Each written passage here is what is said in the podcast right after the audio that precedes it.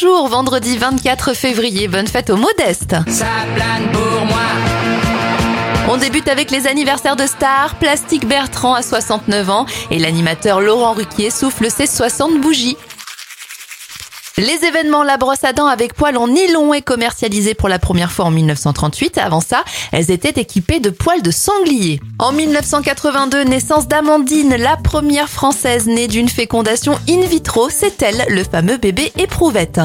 Et en 2022, le président russe Vladimir Poutine ordonne à ses troupes d'envahir l'Ukraine.